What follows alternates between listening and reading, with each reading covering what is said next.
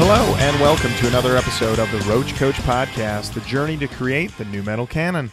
My name is Lauren Kozlowski. With me, as always, the Indigo Angel, Jennifer Bloomer. Hello. And the original Roach Rider, Mr. Matt Naz. Keep it rolling, baby. There we go. Today, you're pressuring your letters.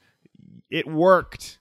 We're doing a Maximum the Hormone episode. Leave my family alone. Leave our families alone. All right? We're doing it. The album in question... We've been listening to pronunciations online to get it right. I believe it is... I forgot it, Matt. Buikaesu. Buikaesu. That is our guess. We are not Japanese. Yeah, just disclaimer for this episode. We're going to try not to butcher the pronunciations, but I barely have English. Let's just promise that we're going to butcher. Yeah, I'll do my best, but I can't even really speak English that well, so... But Jenny, you're gonna need to be able to speak well in front of an audience because we got a live show coming up. Oh, that's true. The live show. Live show. That's right. Detroit Improv Festival in Ferndale, Michigan, Saturday, August 11th, 6 p.m. at Affirmations. We will be doing a Roach Coach live show. Very special show. We'll be doing multiple canon considerations, new metal canon considerations for new metal songs by non-new metal artists. All we need is your help with those songs. Let us know in the comments. Send us an email, roachcoachpodcast@gmail.com. What is a new metal song by a non-new metal artist you think should be considered for the new metal canon that we will then talk about in front of a live studio audience? We're looking for the top 5 examples. Exactly. Or the 5 that we get. Either way, we will talk about them. We're very excited for that. Also, speaking of us in public, speaking with people, Rockin' Pod Expo 2. Rockin' Pod Expo 2. August. That's right. August. 18. Yes. Nashville, Tennessee. August 25th, the Nashville Palace. We will be there along with luminaries of the podcast world, the Talk to Me podcast, Discography Discussion podcast, Head from Corn, Toby Wright, members of Accept, members of Winger, members of Kick Tracy. We're all going to be there. They're going to have vendors. Matt Naz, you are going to be hunting for special new metal jewels. Oh, I'm going to be putting on my new metal detective glasses. 2 magnifying glasses. two magnifying glasses held together by duct tape. We're going to make a lot of friends. We are going to be popular. They're going to be like, do you want something by Kiss? And I'll be like, change the is to orn, and what do you got? And they're going to be like, get the fuck out of here. Sir, you've been asked to leave. Yep. So we're very excited for that. I mean, hey, if there's vendors there, you know what else we might find? Some big thrifts. Big thrifts. Huge. I hope so. Huge. I'm hoping so. So definitely look for us there. And finally, I got to talk about it. Good friend of the show, Matt Karp, over at the Head for the Barricade podcast and website.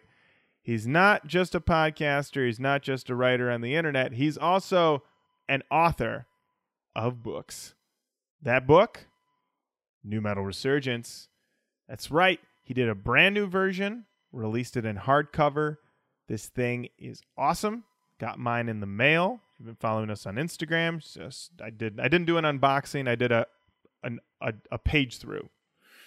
And this thing is great. It is incredibly thorough. I'm going to go out there. You know what? Respect and love to Joel McIver and the original Good Book. But you guys... Do we have a new Good Book? It's the new Good Book. Whoa! Wow. It's the new Good Book. Yes. So thank you, Matt. Suck it, McIver! Oh. Hey, man.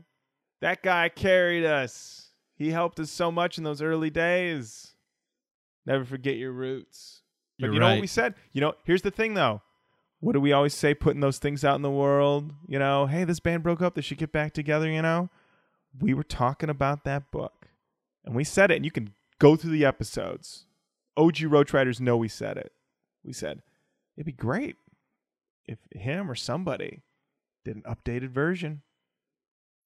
Karp heard the call. There you go. You know who he interviewed? That's right. Karp heard the call. Karp heard the call. And you know what?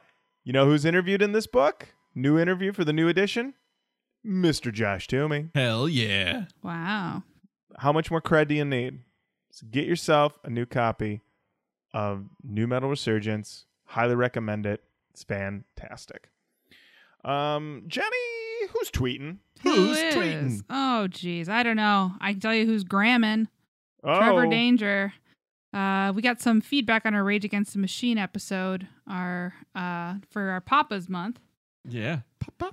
Papa? Papa, is it you? Yes, it is. Trevor says, Coded to Freedom starts. We're fucking getting into a fight. #. Call him Matt if you're nasty. Thank you. We are fucking getting into a fight. Thank you very much. Over on Twitter, Tim K, friend of the show, Tim K, said, this is a perfect album. Every song is fire emoji. # wake up sheeple. Garrett Fuller says, agreed. Broke his budget on Wheel of Fortune with this one. Yeah, I think so. Box Boron said, another great ep, guys. One of my all-time fave albums, so it's great to hear you riffing on it. Minor complaint, though. When you skip forward and bullet in the head, you miss the best drop in the album. Definitely Pit Activator comes at 3:05. # missed a trick. # gimme them drops. Ooh. All right. Shmeave says, Battle of Los Angeles was the one I grew up with. Heard testifying guerrilla radio countless times, now having an ear for politics, and better politics for that ear, I really appreciate Rage a lot more. Love the Frankenstein riff on Know Your Enemy, good choice any day. Guitar stuff. There's a great video of Tom Morello talking about how he gets the sound that he does, and he mentions that he found himself less of a guitarist and more of a DJ in Rage, so his entire approach was different than the scratches and feedback he used. Also, huge riffs. Agreed. Thank you, Shmeave. Graham Penny says, I always found it super weird that Rage bassist Tim Comerford would always go under different names for the albums. Timmy C, Tim Bob, and getting a little too clever with the timely Why Tim K on 1999's Battle of Los Angeles. A gimmick that hasn't aged well. I love this album when I was 13. The only thing I question, especially as a drummer, is the random pitched cowbells near the start of Killing in the Name of. I mean, cowbell? I'm no nu metal expert, but I think it is safe to say nobody bit cowbell from Rage. I would say that's true so far. Mm-hmm. AC said, never got into Rage Against the Machine. It always sounded like the vocalist was just talking over the music as opposed to singing, but definitely appreciate what they did for the industry. #... can't skip it. Lazarus Inkjet over on Twitter said, new listener here. Love the Around the Fur app. Acoustic Be Quiet and Drive section cracked me up. Reminded me of receiving the CD single in post, listening through and crying at its beauty. Then went to my piano lesson. Sunglasses emoji. Thank you so much, Lazarus Inkjet. Yes, and welcome. Welcome to listening. You might hear that we read your comment in 5 years when you get through all the other episodes. Over on Facebook, Garrett Fuller says, hey, yo, just another bomb episode. Yeah, hey, yo, just another bomb episode. I'm assuming that was supposed to be to the tune of Bomb Track, but not today. Thank you for the comment, Garrett. Jason Andrew Goodman said, such a brilliant album and sadly still completely relevant today, which shouldn't happen. This album came out 26 years ago and we're still going through the exact same societal issues we were over a quarter century ago. Too true. Chris Duff says, great episode. Cannot wait for all the pop-episodes. You still got 3 more to go. Exciting times. And Gabriel Scribble says, wake up, sheeple. There it is. I agree. There it is. I agree. Jax said, the only problem with this episode was that I had to pause it multiple times to go listen to Killing in the Name repeatedly, so it took me like 3 times as long as usual to listen to it. Legendary band, epic album, awesome episode, hashtag keep it rolling. All right. Jake Leach says, hell yes, this album was a soundtrack to many nights of skateboarding on the street, trying and failing to land kickflips. Me too. Only at my grandma's house, of course. Of course. Same. By the way, have I mentioned Maximum the Hormone? Yes, Jake. Dreams do come true. Just like me doing kickflips at my grandma's. Ooh, first try? First try? Over a car. Over a house. Listener Lars said, great episode. They're definitely forefathers of new metal. It's pretty evident when listening to earlier Korn albums too, especially with the heavy use of effect pedals. If I'm not mistaken, the booklet of issues features the same dogma of this album was recorded with only guitars, bass, drums, and vocals. You'll see when you get to that album. Heart emoji. All right, this push for issues. Getting that Korn push. All right. Daniel Terry says, love this episode and this album. I was actually listening to this one while driving from Nashville to St. Louis overnight. St. Louis. Yeah, I don't know. Last night, and I was hearing this episode while driving through the almost abandoned town of Cairo, Illinois at 2 a.m. The whole town was essentially abandoned with decaying houses and stores and other buildings. I could only think about when the town was bright and vibrant and exciting and new, and I couldn't help seeing the parallels to this once great musical style that was fresh and exciting back when Rage Against the Machine was first released. However, over the years, that exciting sound was looted and borrowed from and sold into the service of industry. Now in 2018, it's just a smiling musical skeleton in the desert of mediocrity. Glad you guys are exploring the ancient texts of nu metal. Hashtag tired philosopher. It's deep as fuck, Daniel. Dude, that was deep as fuck. Wow. Oh, man. You know when they always say you should have sent a poet? Should have sent Daniel Terry. You know what I'm saying? And finally, Cameron Lamant said, if you guys are doing crazy prep for when you finally do the Juggalo Hundo, we are not, but thank you. I want to make you aware that Violent J wrote an autobiography in 2003. It has recently been released on audio tape. Okay.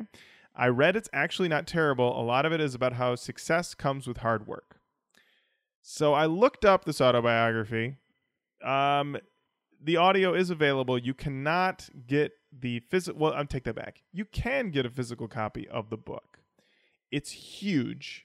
It's like 600 pages. What? And because it's out of print, your best bet is at least $100. To be real, if we ever wrote a book, it would be at least 600 pages long. We'd cut nothing. I don't know that you can really Editing, not our strong point. No. Yeah. That is it for Who's Tweetin'. Keep on tweeting Facebook and Instagram, messaging us. Send us an email, roachcoachpodcast@gmail.com. And, tell us what you're thinking, what you're feeling, hopes, dreams, preferably all new metal related. All right, the album of the week. Oh, god damn it, I already lost it. Buikaesu? That's what I'm going to guess. Buikaesu. Buikaesu by Maximum the Hormone. Jenny, when did this album come out? This album was released on March 14th, 2007. Well, Matt, what does that fit into the timeline? Believe that is the Come Down still? It's either the Come Down or That Was a Good Party. I'm checking. Okay. I wasn't expecting to hear 2007. I'm going to be honest. Well, when people had recommended we do this band and we started to look into it seriously, going through their albums, we had the limitation of what was available on streaming services, looking at the tags on Wikipedia. And this was the first one that, I guess we'll get to it. Yeah, the genre tags are nu metal, metalcore, and alternative metal. So I said, well, this seems to be the way to start. And plus, people had recommended songs to us in the past that were from Death Note. And both of those songs are on this album. So this seemed like the logical one to go through so that the threats would end. So eagle-eyed roach coachers will know that this is The Hangover. From 2005 to 2011 is The Hangover. September 11, 2001 to Jan 1, 2005 is The Come Down. All right. Okay. All right. Well. Jenny, who's in Maximum the Hormone? All right. And here's where my butchering of my name's going to start. But we've got Daisuke on lead and backing vocals. Maximum the Rio on guitar, backing, and clean lead vocals. Uichan on bass guitar, backing vocals. Now on drums, backing, and lead vocals. No producer listed. All they have is a recording engineer who goes by the name of Yasukan, and they have the person who did the mastering as well. The name is Taki. This was, from all I can tell, a successful record for the band. The RIAJ certified the album gold, selling more than 100,000 copies in Japan, 250,000 worldwide. Pretty good. Rolling Stone Japan had this album number 98 on their list of the 100 greatest Japanese rock albums of all time. I think we skipped over something we normally talk about, history with the band. Jenny, any history with Maximum the Hormone? Nope, just it being suggested to us. How about you, Matt? Death Note is I've watched that anime, so I've heard some of these songs before. Was unaware that it was Maximum the Hormone, but here we go. All right, Lauren, how about you? Yeah, I'd never heard of these guys until they were recommended for the show, so now I am familiar. All right, then I guess it's time to dive into the first song, the title track, Buikaesu. Did I say that right? Yeah, who knows? Let's go for it. Okay, let's do it.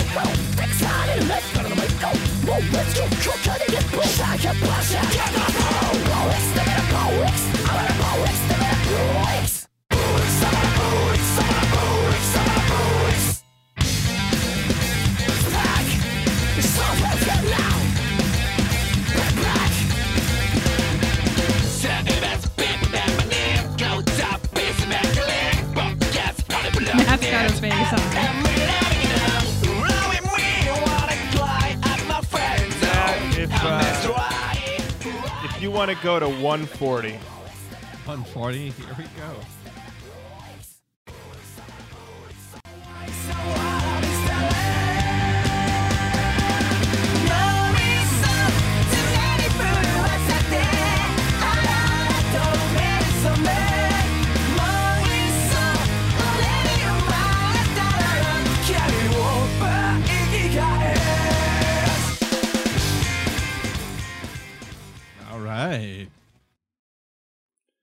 I wish I knew more about Japan. Yeah. Yeah. Lauren, what'd you think? Right away, I'm going to be honest with everybody listening. I was like, what did they ask us to do? I was listening to this in my car and I was like, wait, what is happening? Maximum the Hormone, first of all, I feel like might be one of the first bands, or at least a band that lives up to their name. They are Maximum. There are hormones. There's certainly a "the" in there as well. But like just the intensity of every decision. Everything, they jump from genre to genre, and every single genre they jump to is like they own it. Like this is something they always do. And so you have this good drop. The swing into the verses into the chorus is pretty new metal. I got a bit of a System of a Down vibe. But then 140, straight up pop punk. Straight up Fall Out Boy, Blink-182, like happening. And then they go out of it right back into the new metal. Like just flicking a switch. No problem.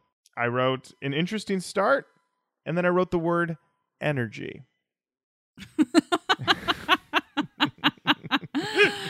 Dad notes. No, I have to say, though, honestly, like, listening to this album, it's such a fucking wild ride that, like, there were definitely songs that I listened to that afterward I was just like, wow.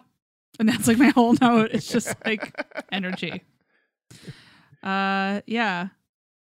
It's interesting how frequently it, like, flips into just, like, straight up pop punk. Yeah. It's a really weird... really weird, like, mashup of genres. I definitely did get some new metal from the top of this at the very least. Yeah. But yeah, it really does take a turn. What do you think, Matt? You know, I'm not a huge fan of slap bass, and there was tons and tons and tons of slap bass at the top. But that pop punk J-pop chorus kept me coming back for more. Yeah. This is crazy. Mm-hmm. Like, yeah, hearing this record, hearing Japan go for new metal, I'm excited. I don't know what's next. It's all unexpected. It's kind of perfect. I love it. All right. Well, let's keep it going then. Up next, we've got Zetsubo Billy.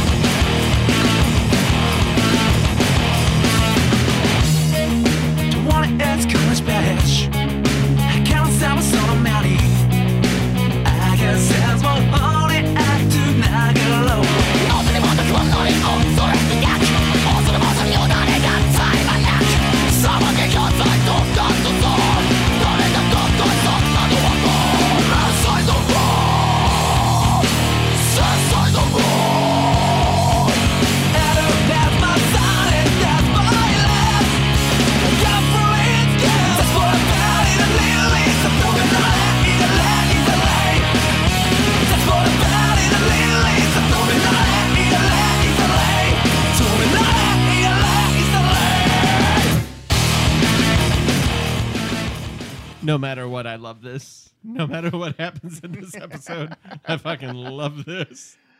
Yeah, this song is, I wrote heavy for one. It's pretty killer. It runs once again. It's new metal. It's new metal as fuck. And then it's like, but then it becomes My Chemical Romance. Like, that chorus is straight up like, yeah. Which, I mean, timeline wise, I mean, 2007. I mean, that is, I'd say, like, peak of that entire. Oh, like, yeah. They're in the pocket. Yeah. Like, yeah. So they're right with it.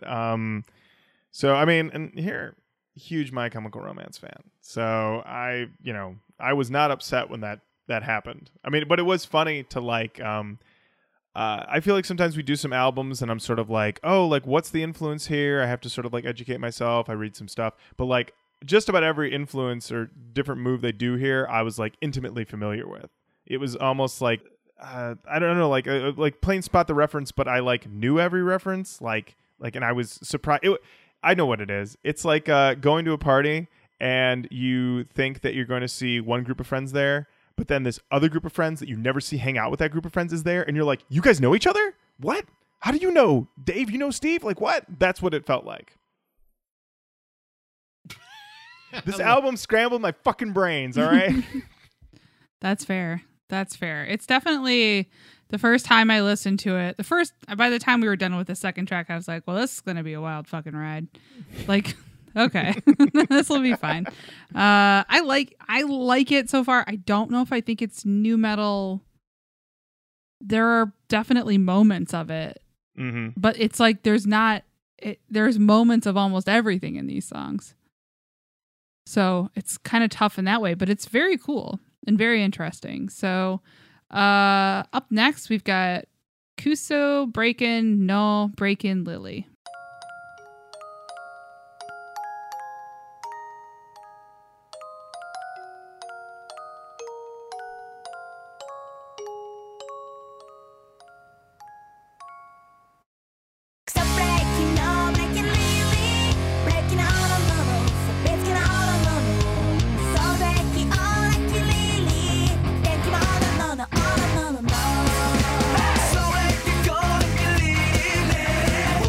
So now we just are in Scott. Straight up Scott. For now.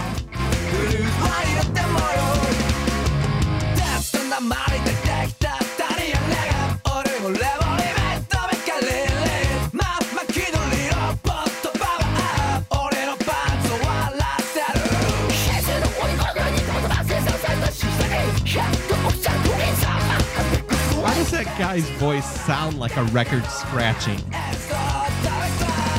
I don't know. I want to love my girl. I feel like I'm in a yellow card song right now. Matt, if you want to go to 140. Another 140. What? Same song! I know. Same song!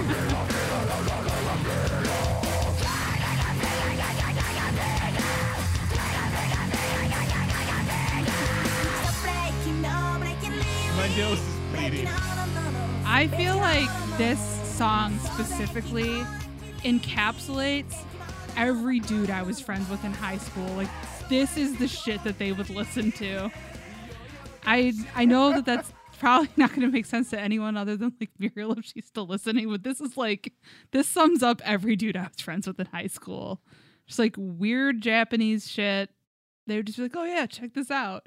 It's all the genres of music we listen to crammed into one. It's Japanese. I love it. So we would have been friends in high school. Oh, man. Can we talk about the fucking musicianship here? The top shelf. These guys are tight. Holy crap. Yeah, so this band is interesting. I didn't go super deep into like... researching them, but the cursory glance that I did, they formed in 98. They're still together. They've taken like several hiatuses, but it's been the same. I think it's been pretty much the same members since like 99, 2000 ish. Whoa. So, wow. Yeah, I mean, that's pretty sweet. They have 8 albums out. The last one they released was in 2015. They won a bunch of like Japanese music awards and everything too. So I don't know. Yeah, they seem to be pretty well regarded. But yeah, they sound sweet. Yeah, I mean, and you guys know my ska stance. So when that happened, I was like. But it was I mean, the production on this record is on point, and the band is tight, and then like I said, I knew, I was like, this band, even 3 tracks in, I was like, this band is not capable of just doing a straight ska song for 4 minutes. Like, there will be detours, there will be U-turns, things are going to happen. But Matt, like you said, the nosebleed comment, I was in my car. The first listen of this was in my car, which was a mistake because there were so many moments where I was like, what? I wanted to like check things. I wanted to text you, Jenny. I'd be like, what happened? Are we being pranked? Like, what is happening? It was nuts. Yeah. And I attempted to translate these lyrics, and I kind of gave up really quickly because everything online is basically the English approximation of the Japanese. So when you attempt to translate it, it just tells you it's already translated. So most of these songs, I don't know what they mean. All right. Well, let's continue our journey of lyrical ignorance. Up next, we have Louisiana Bob. Now that one I'm confident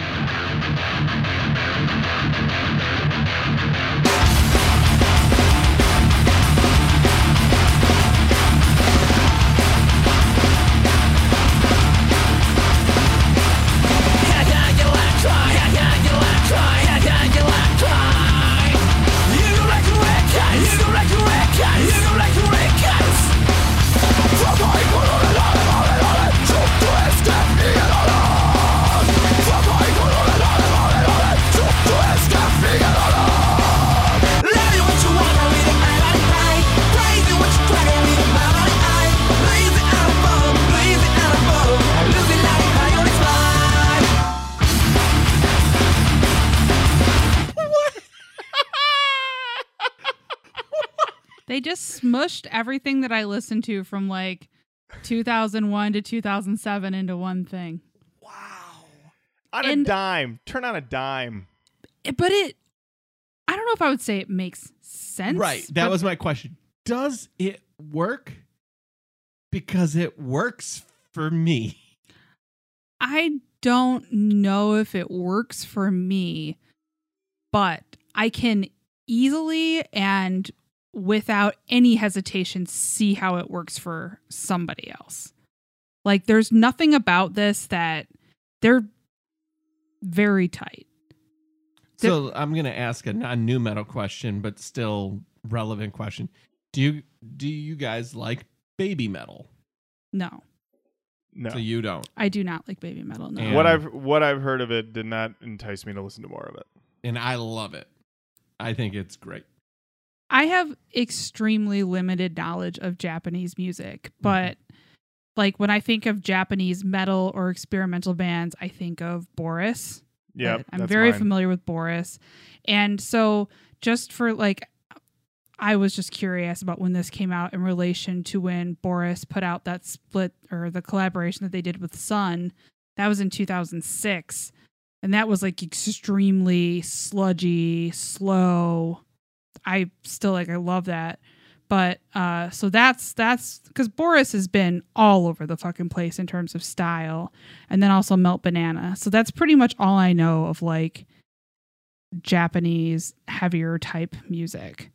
Mm. So I don't know if this is like common and representative of the type of music that was popular or not. But like baby metal, I was going to say this gives me like sort of baby metal vibes, which just wasn't for me. Yeah, but I follow. Like a lot of this does seem like the type of songs that are either in the credit sequences of your favorite anime. Like, I watch probably 2 or 3 shows, and like they all have stuff that feels like that in it. Okay. So I don't know if that's representative of style, or if it's just a anime use case of one, you know what I mean? Oh God, guys, you know what I mean? Nosebleed, pass out.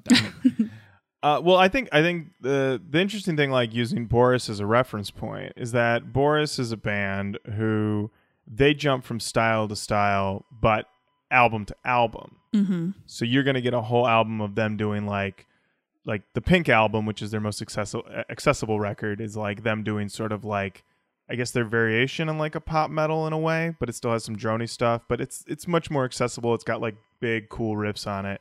But then they immediately come out of that, and yeah, they do a split with Sun that's literally, isn't that like just 2-hour-long tracks of like just hum and rumble? There's one song called Sinking Bell that has female vocals that are kind of haunting. It's a really beautiful song. Mm. That would be, I think, the most accessible song on that album. Yeah. But I also feel weirdly kind of like racist or something being like, I know I've heard of Boris and I've heard of Melt Banana, but like, I'm sure that there are such a wide, oh my God, yeah, variety like, of bands that I just am just, they don't make to. It over here is the thing, is that like a lot of Japanese bands, they stay there. Imports for Japanese CDs were always, when I was in the record mm-hmm. store, like if a CD was $14, an import from Japan was $30. Yeah, I don't even want to talk about how much I spent on some stupid Boris records. Yeah. I was like, I have to have it. It's a Japanese import. I always tell people it's a Japanese import. So it's a big deal. Yeah, so I was really great and still am. You said Boris, and I thought Boredoms, because that was the introduction to a Japanese band for me, because they opened up for Nirvana. Yeah, I'm humble bragging like a motherfucker. But yeah, when I saw Nirvana, Boris was the Boredoms were the opening band, and they were a Japanese noise metal band. And they were insane. Huh. All right. Okay. All right. Well, up next on this album, we've got Policeman Benz. Hey,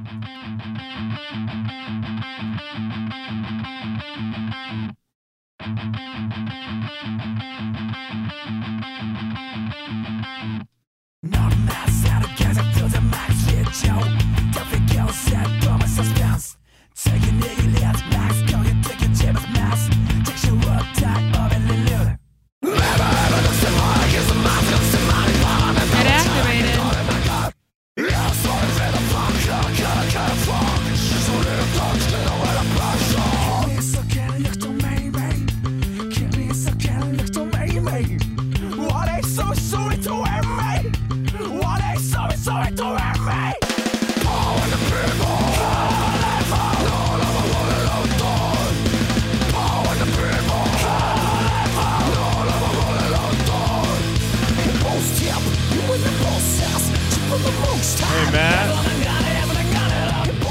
I'm going to need you to go to 140. What? Oh, yeah, police my heart is bad, police my hands. So it's all like that, but not at night. Police my heart is bad, police my hands. But I get the satellite die. Police my heart is bad, police my hands. So it's just straight up a pop punk song at this point. I got to tell you, when this happened, I thought, am I going to start bleeding out of my eyeballs? Because these jumps were just, I mean, at that point I should have been predicting them because they keep happening at a minute 40 in every song, but it was just like, wow. Like, just you get whiplash. You get yeah. Jenny, thoughts on Policeman Benz? I think I was having a very similar experience to you, Lauren, where I was just like, like I'm surprised every time. At this point I'm realizing, and especially now having listened to it a few times, like I'm like, oh yeah, okay. Like it starts to make sense, but the first time you listen, it's just like, what the hell is going on here? Yeah. So is this new metal? That's the thing. It's funny that this has like the new metal tag, like very prominent. And what's also interesting is that there is no pop punk tag on this. New metal, metalcore, alternative metal. I feel like I'm hearing way more pop punk than any metalcore on this and record. Ska. Yeah. I kind of kept going back because, I mean, this one, I mean, once again, I got a System of a Down vibe. Lots of screams. They scream kind of crazy. I mean, and the thing is, I think with a couple of these other songs we've ever done, like if you take the pop punk chorus out, it's a new metal song, 100%. But they drop those pop punk and pop moments in, and it throws you for a loop. And then you're questioning a lot of things. It isn't just whether or not it's new metal. It's like, what is happening to me? So, yeah. All right. Up next, we've got, and I try to say this, Black Yen Power G-Men Spy.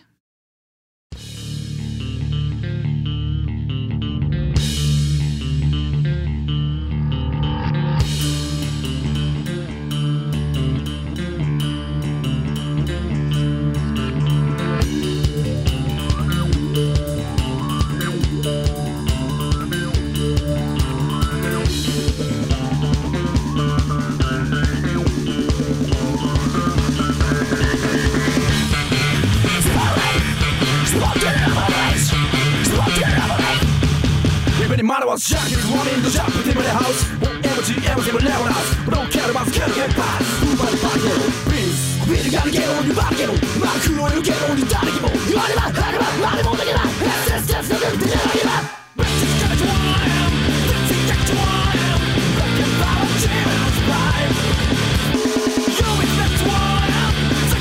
why.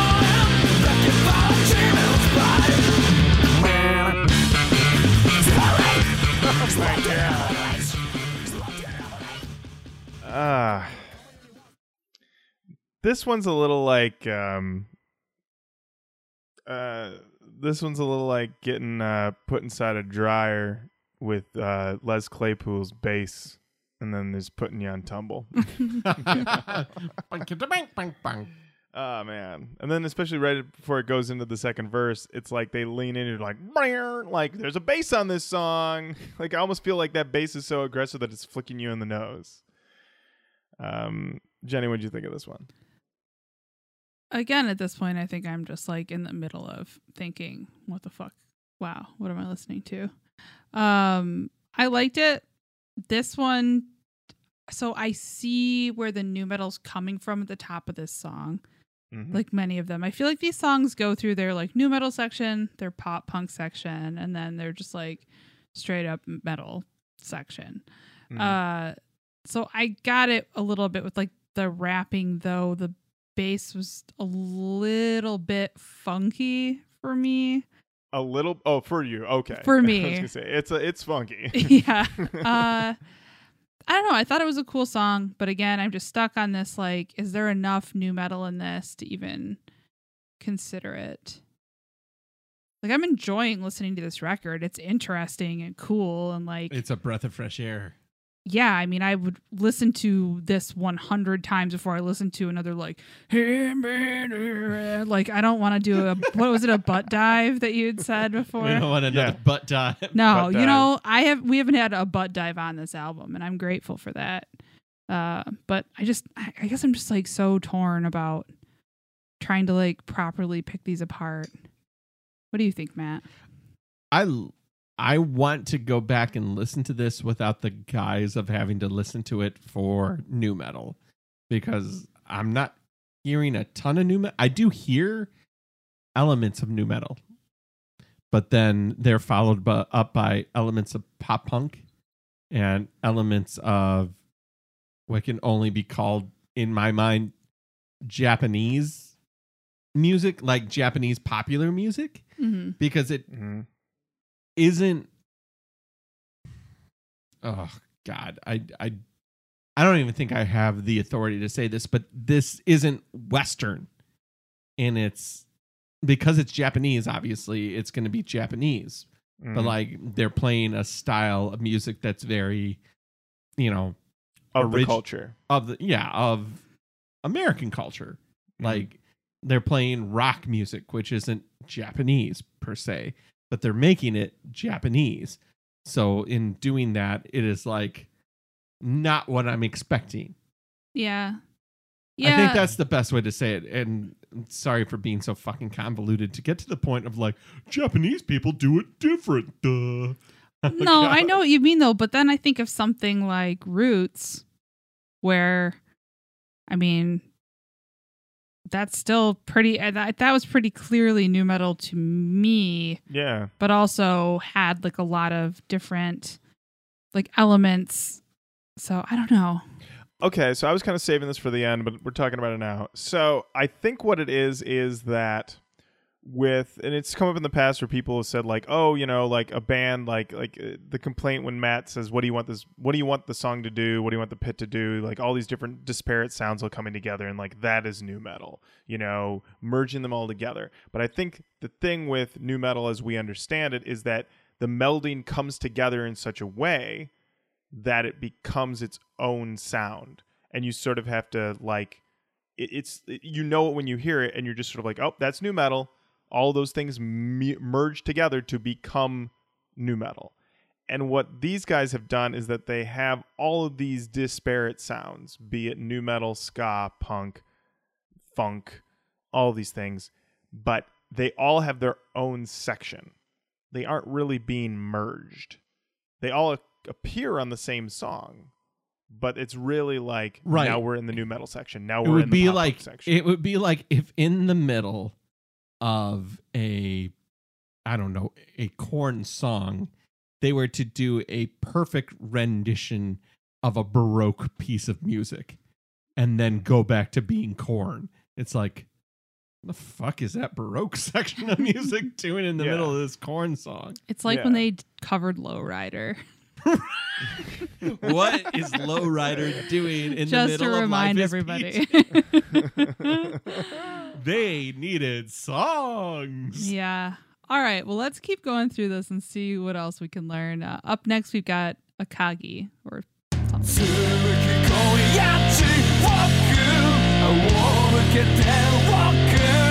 So this was also in the anime.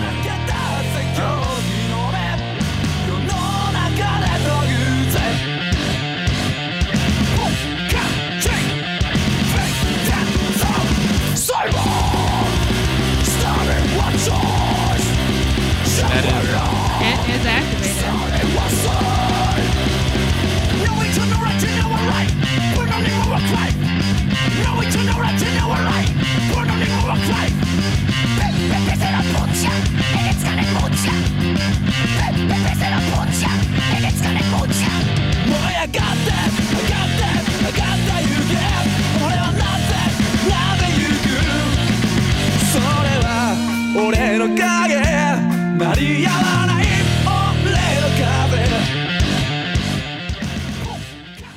The song is so different throughout it. I could play the whole thing looking for where to put it down. Yeah.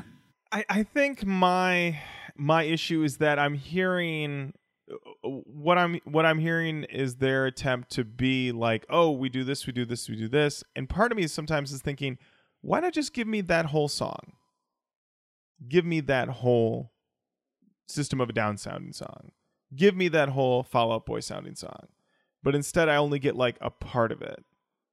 And it's, I guess for me, like, I guess, because one of my second listen was still like, once I kind of knew what I was in for, it became sort of a frustrating listen because some parts I liked better than others. And then part of me thought, like, you could just make a whole song out of this part. You could make a whole pop punk song. You can make a whole new metal out of it. But instead, it's like, it's almost like they wrote a whole new metal song and then they looked at it and were like, the only part we really like is this part. And they took it out. And then they wrote a whole pop punk song and they're like, oh, we only like this part. And they took it out. We like the choruses of a pop punk song. Yeah. We don't like the verses. Don't like the verses. Don't need them. And so, yeah. So I guess that was the frustrating thing because my journey on this was it starts like a Fall Out Boy song. Then it becomes a System of a Down song. Then it becomes a Mudvayne/Tool song, basically going to Tool Town. And then it comes out of that, and it becomes an American Hi-Fi song, and then back in again. It's. I think for me, it's just it's the difference between like you're on a cruise, and there's one guy at the railing, and he's looking at the sun. He's got his arms open. He's pretending he's on the pretending do the Titanic move, clearly having the trip of his life. And then you look down the railing. And there's a guy puking his guts out the side because he's got seasickness. Both on the same trip, having opposite experiences. So one person I could see being like, what a journey, all these different genres. And then for me, it's sort of like, it's too much. Like I'm getting whipped around, getting knocked around the boat.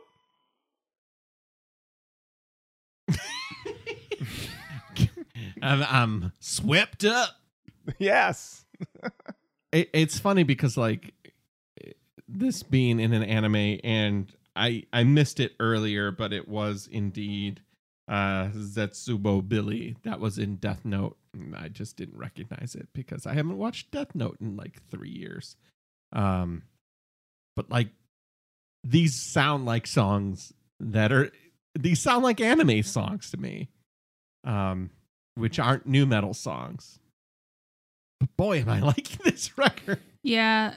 So I do think that they are taking the best pieces from all of the genres that they're borrowing from, in my opinion. Like, I feel like they're taking all the best pieces and just putting them together.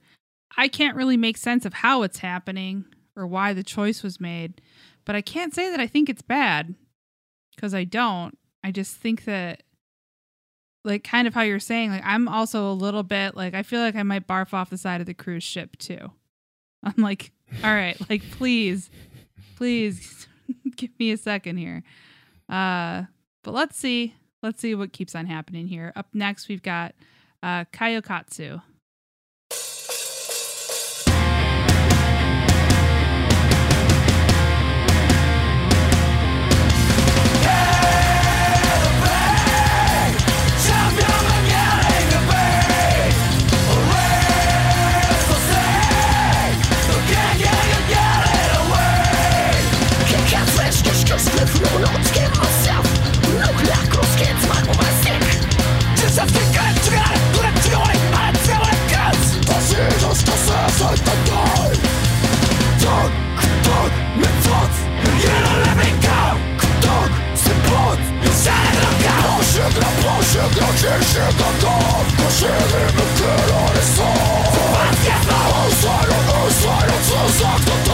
Now I am waiting for them to go and throw some screwball in here.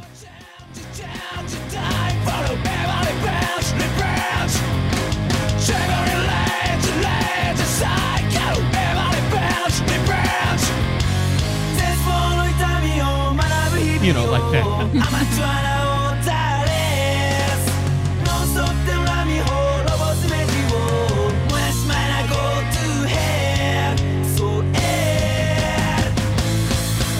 Let's break this up, it gets mad. You're mad, you're so mad. Sweeping pan of all the anime characters. Cut to a fight. This one reminded me of, like, I don't know, this felt like Maximum the Hormone doing a Dropkick Murphys song. That was the vibe I got out of this one. Oh, that's not the vibe I got at all. No, okay. I got a little vibe called System of a Down, baby. Really? Huh.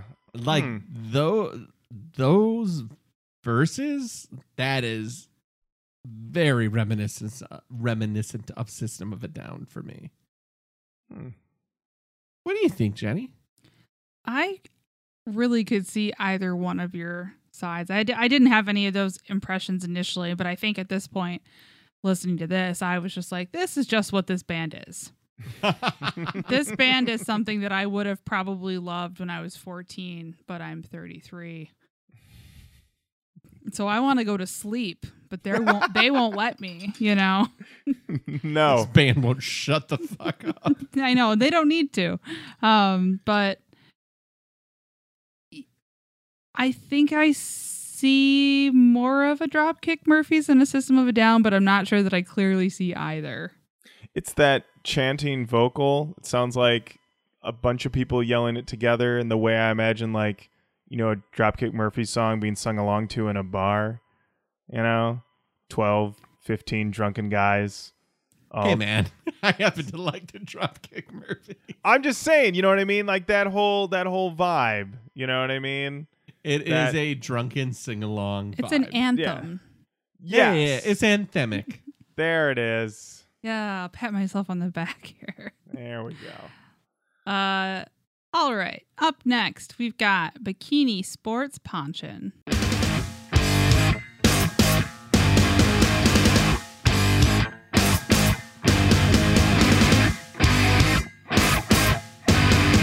Now tell me right here, if Serge were to come in and be like, hooah, would you be surprised? Not be surprised at all.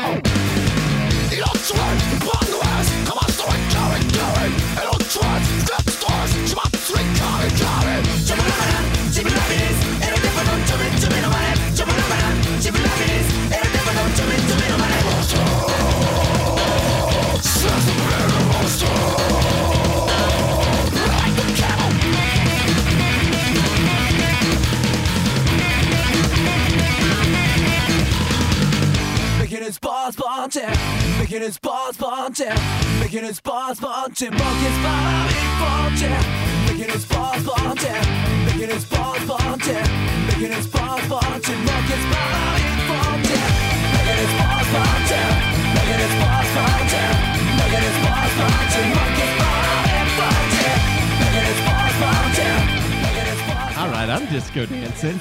I do think this band would be very fun to see live. I can 100% see this band opening for System of a Down. Yeah. I mean, it's funny because I wrote in my notes that they start in System Land, they go balls to the wall, and then it's beach party.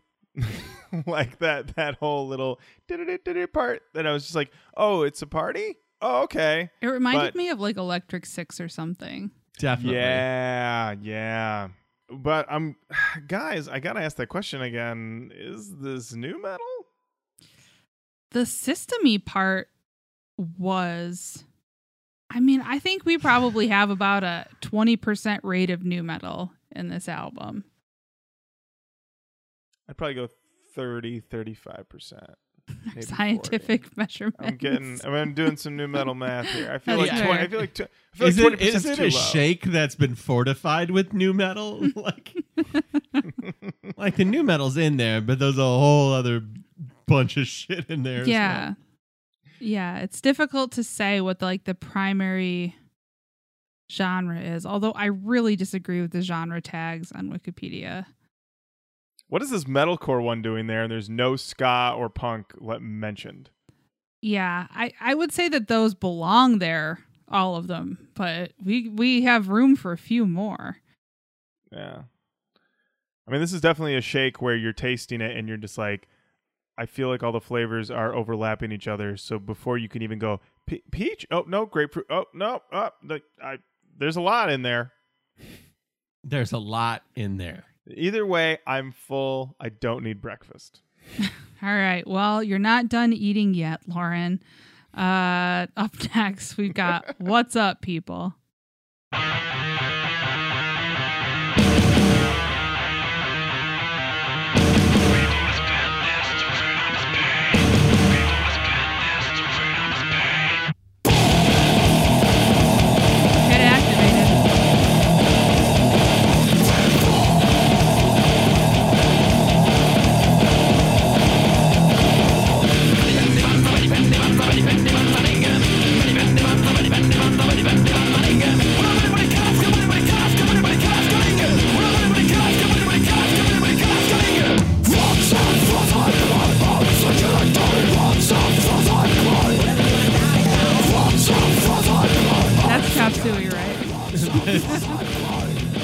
Or sugar. What's that? Yeah.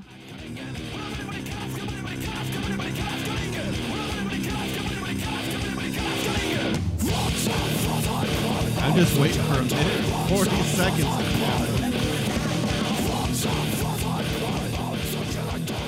When's it happen, Lauren? I think this is it here. But I don't think it... I think this one stays pretty heavy the whole way through.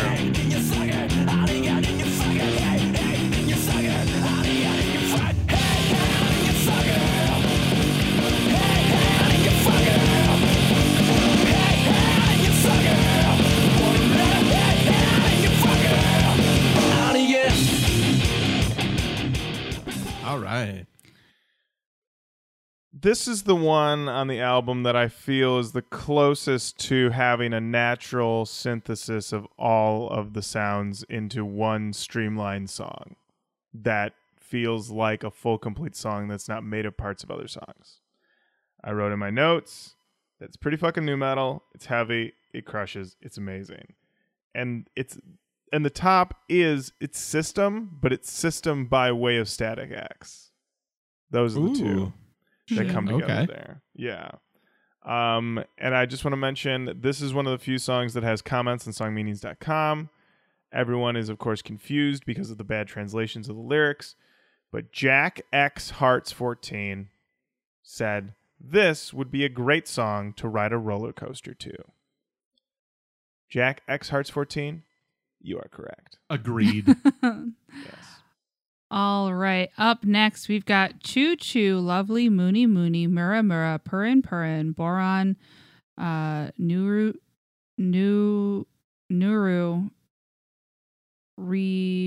Riro.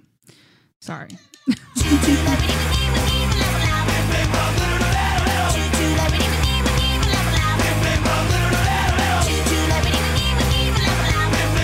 They can say it so well.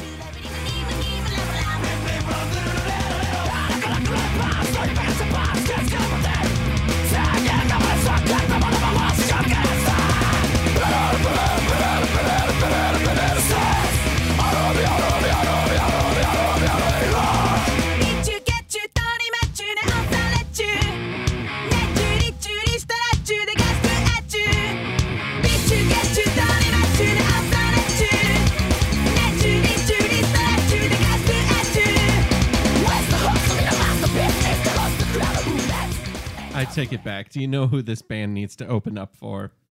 Primus? Okay, acceptable. Clutch? No. Okay. Who? Andrew WK. Oh yeah, I agree. That's exactly right. I don't know. That sounds unsafe. Is it too much fun? It's too. That's. I mean, you come out of these guys into Andrew WK. Like, I hope they're just spraying the audience with water just to hydrate them. Jeez. Sure, I think this might be my favorite song on the album. It's not new metal at all, but it's so fun. It's just such a fun song. So the comments on songmeanings.com are all over the place. Some people think the song is about pedophilia. I was trying to decipher the lyrics, and it seemed to be about like strange in quotation sex acts or something. And then a couple people in the comments were like, oh, it's about rape, but then did not elaborate. They're just like, yeah, it's about rape. Okay, bye. Signing off of songmeanings.com. I was like, see ya. See ya. Well, that's sort of the freedom of not being able to understand what you're listening to. You could just be like, oh, this is cool and fun. Yeah. Goodbye. Yeah, yeah. But yeah, this one's definitely fun. Definitely not new metal. Matt, do you want to ask about? I was just about to ask that question of how respectful of our time is this album. This album comes in at 49 minutes and 21 seconds. How many tracks is it? 13. That's pretty respectful. It's funny is that it is respectful of our time, yet on some listens, I remember thinking it felt longer because I think you're going through so many songs. You don't get a second to breathe. No, yes. Not at all. Not at all. So that I had the same experience of being like, okay, end this. And I don't even dislike it. I was just like, okay, like. I get it. Yeah, too much. My kingdom for a slow boy, you know? Oh my gosh. Well, or an interlude or something. So true. Go into a canyon and jam, please. Give me a sweet. You want the worst. You got the worst. Yes. You know what? I would have taken a skit where somebody calls somebody on a voicemail in Japanese. It doesn't make any sense. Just give me a moment to collect myself. Well, let's see if we get that moment. Up next, we've got Shimmy.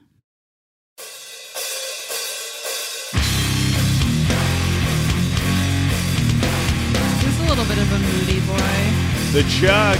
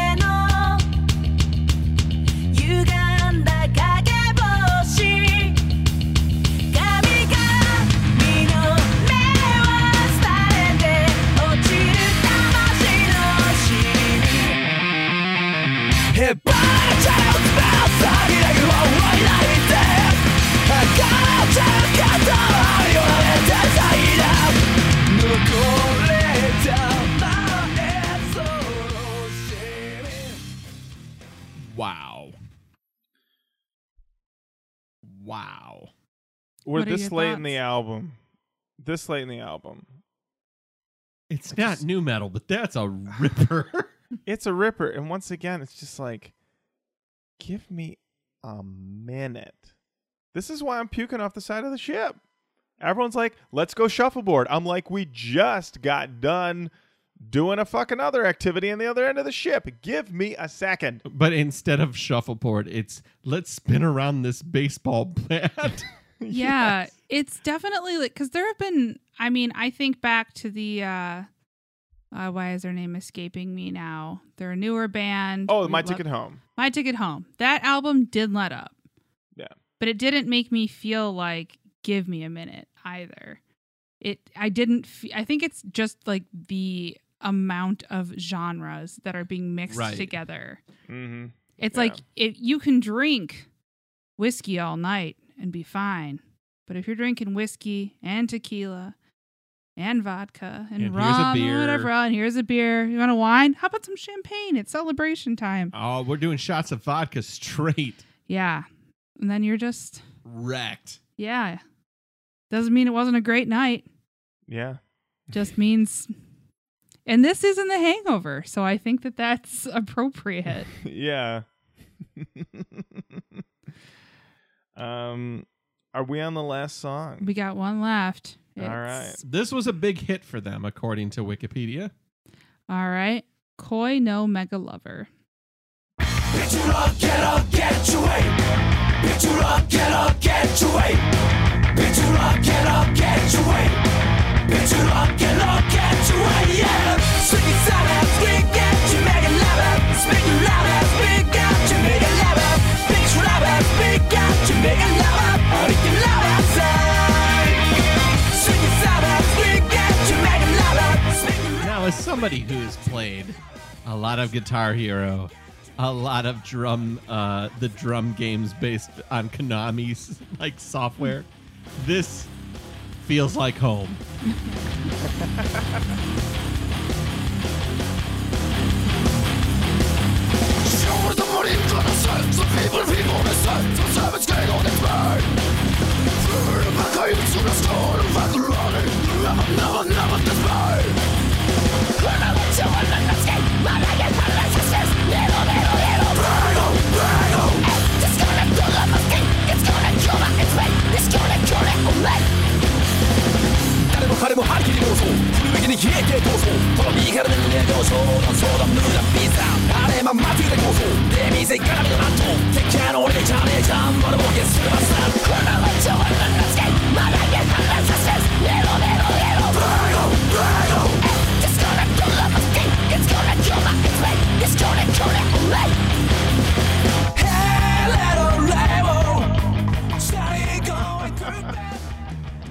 Oh, my Lord. Wow.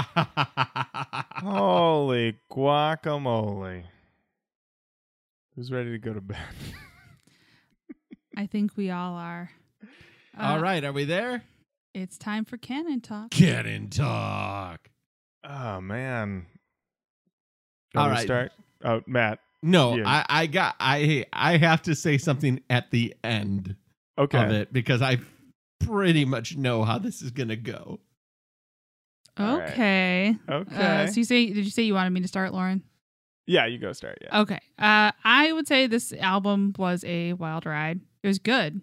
It was a lot. I don't think that there is enough new metal on this album to put the whole thing in there. Not even totally convinced that there's enough new metal on this to put any of it in there. But if I were going to select a song or two, I would throw in What's Up People and that last song we just heard, Koi no Mega Lover. Just because I feel like there was a lot of the last song that was very new metal to me. But I'm not married to either one of those, and I want to hear what both of you think. Lauren. I wrote that this is a fun album, but it is exhausting. The band is tight. They're having fun, but sometimes I don't know if I'm having fun. It's new metal till it isn't, then it is again, then it isn't. The thing is that when it isn't new metal, it really isn't new metal. Yeah. That's a great point. That's the thing. Is like we've dealt with albums in the past that will dip into an industrial sound and dip into a more pop element, but it is always with that new metal tinge, that new metal spice on top of it. But when they exit out of one of those system riffs into an Atari's level chorus, Like there's no, that's the thing. There's not, it's not even like a touch. It's not even like a, oh, we can still hear the grit. Like they will smooth it out. And plus all four of the members are vocalists. So, you know, that's the thing. You might, the one section of the song and the new metal part sung by one guy. And then it's like, it's not even like, oh, like, I don't know if he can pull off this part. It's like, no, I got this other guy. He can do it. He'll handle it. So I could see What's Up People. That one seemed to be a largely new metal front to back situation. Yeah. Matt Naz, weigh in. I'm going to call an audible. I'm going to say that we need a subset of the canon that is just labeled break in case you need to reset rock music. Period. This album just feels like it needs to be somewhere where people can go to it to be like, what did rock music sound like? You just go over here. It ain't, it is definitely not a new metal cover to cover record. No way in hell. No way. What's Up People? Probably the closest full new metal song that they have on there. I love this record. I want to hear this record again without the pretense of looking for new metal, but I also feel like it just deserves a special place. Now, obviously, it doesn't make sense to put it into our canon, but I feel like it makes sense just to put in a, in case you forgot what every genre of music sounds like, break glass here. Yeah, if new metal is ever banned from the earth, you might still be able to find little pieces of it here. Yeah. I'm fine with a glass case. Yeah, it really is. It's sort of like also like, what was all music like when played at the exact same time? Break glass here. Break glass here. So where do we stand? What is this? I think we've put it in a glass case. It is in a glass case. To be broken at a time of emergency when somebody's wondering what all music sounded like in the early 2000s. All right. It's not in the canon. No. It's not in the canon. It's its own thing. It's its own thing. Welcome, Maximum the Hormone, to your own special shrine. Sorry you're not allowed in the canon, but you did too much. Way too much. But thank you so much for the suggestion. I loved it. It was really, really good and very interesting. So, yeah, thank you for that, because we wouldn't have found it otherwise. We would not have. You gave us an interesting week. That is for sure.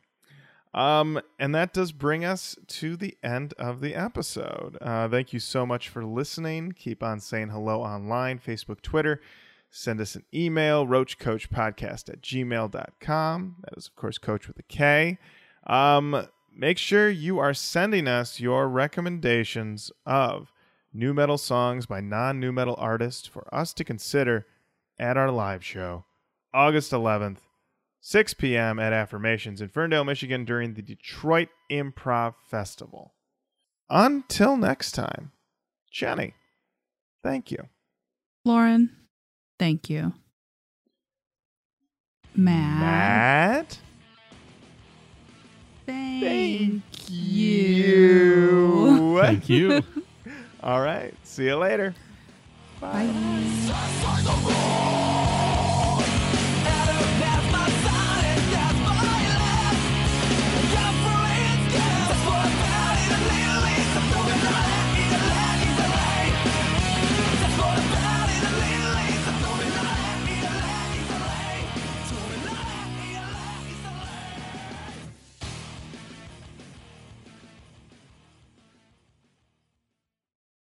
Still love it loud? So do we. Rockin' Pod returns to Nashville on Saturday, August 25th. Over 25 rock podcasts from all over North America recording on-site. Vinyl and memorabilia dealers selling the best in rock merchandise. And awesome rock musicians and personalities participating in signing sessions and on-stage panel discussions throughout the day. Special guests include current and former members of Korn, Kiss, Angel, Winger, Loudness, Accept, Bang Tango, Bingo, Kick Tracy, as well as producers that have worked with Slayer, Ozzy, Alice Cooper, Seven Dust, and many more. More guests being added weekly. Don't miss your chance to be part of an awesome celebration of all things rock. Rockin' Pod takes place at the legendary Nashville Palace, August 25th, 2018. More details available at rockinpod.com. That's ROCKNPOD.com. The Nashville Rockin' Pod Expo, brought to you by Blind Tiger Record Club, School of Rock Nashville, and School of Rock Franklin, a DBG Productions event.